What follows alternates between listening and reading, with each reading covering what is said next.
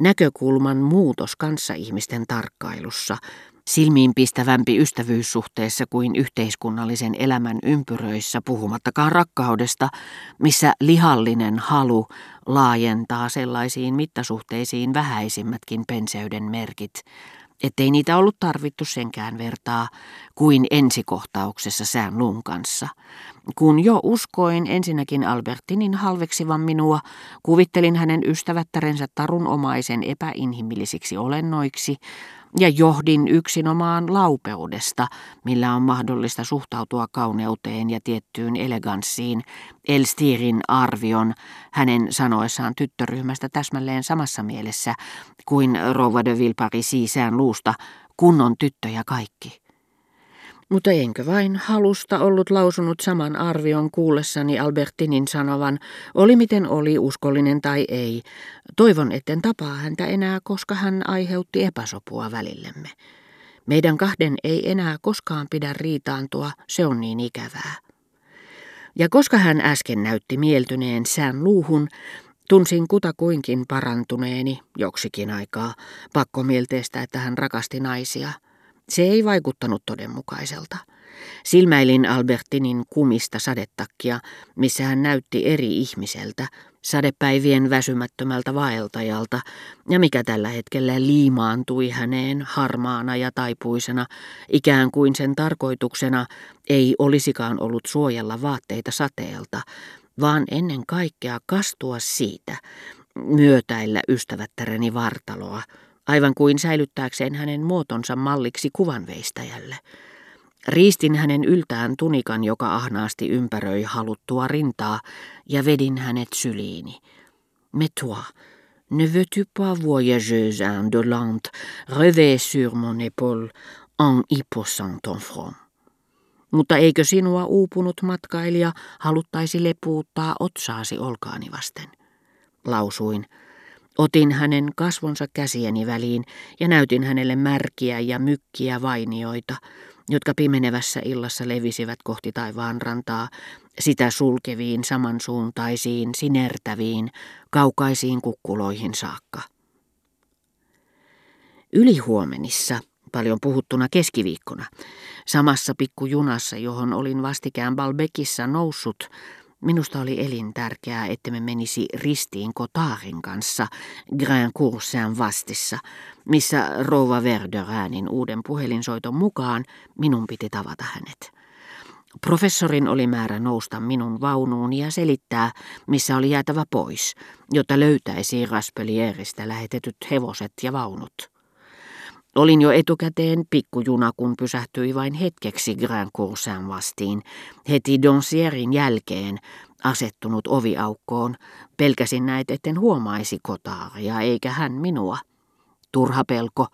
En ollut tullut ajatelleeksi, missä määrin pikkupiiri oli muovaillut vakituiset, saman kaavan mukaan, odottaessaan asemalla juhlavassa iltapuvussa kaiken kukkuraksi.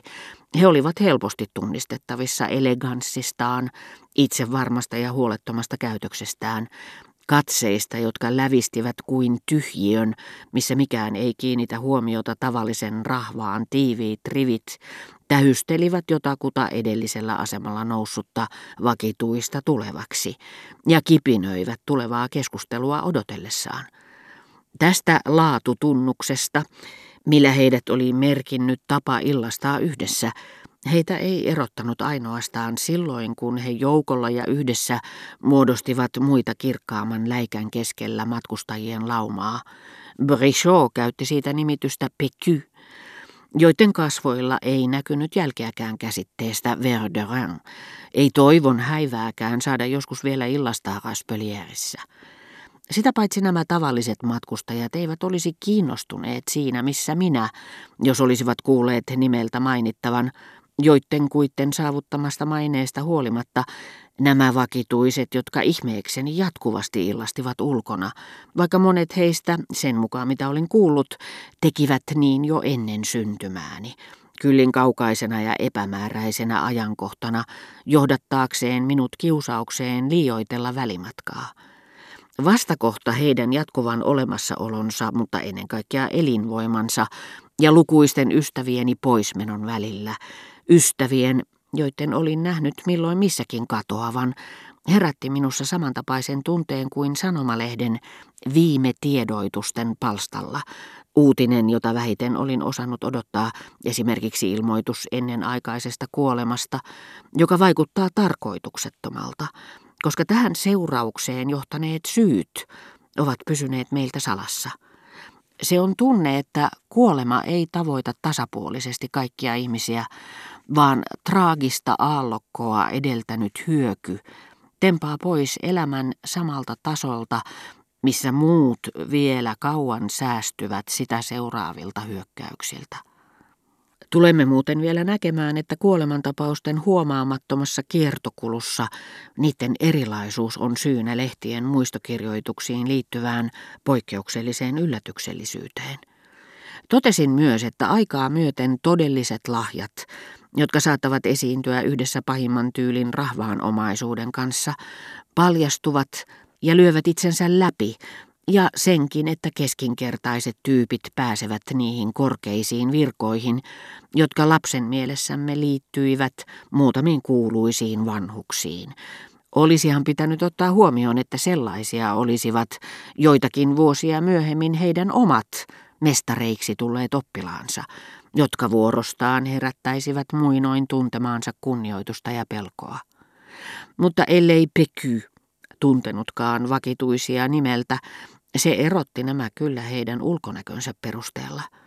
Junassakin, kun heidän tekonsa, tulonsa ja menonsa sattumalta kokosivat heidät sinne kaikki yhdessä, jos heillä oli vain joku yksinäinen vastaanotettavana jollakin asemalla, heidän vaununsa tunnistettavissa kuvanveistäjä Skiin kyynärpäästä, Kotarin Le Temps-lehdestä, kuin lipusta – kukoisti jo kaukaa kuin luksusvaunu ja yhdytti määrätyllä asemalla myöhäisen toverin.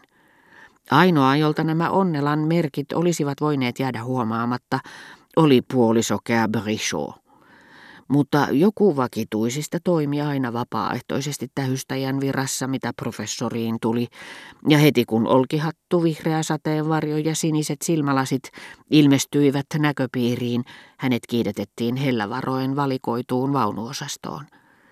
Tiedossa ei ollut esimerkkiä, että joku vakituisista, ellei tätä sitten ollut vakavasti syytä epäillä hummaamisesta tai peräti erheestä, ettei ollut tullut junalla, ei olisi löytänyt toisia matkan varrella. Joskus kävi päinvastoin. Joku vakituinen oli iltapäivän kuluessa asioinut niin kaukana, että joutui siitä syystä istumaan yksin osan matkaa, ennen kuin ryhmä liittyi häneen. Mutta eristettynäkin, yksin lajissaan, hänen onnistui useimmiten tehdä vaikutus. Häntä odottava tulevaisuus merkitsi hänet vastapäisellä penkillä istuvan henkilön silmissä, ja tämä ajatteli, hänen täytyy olla joku.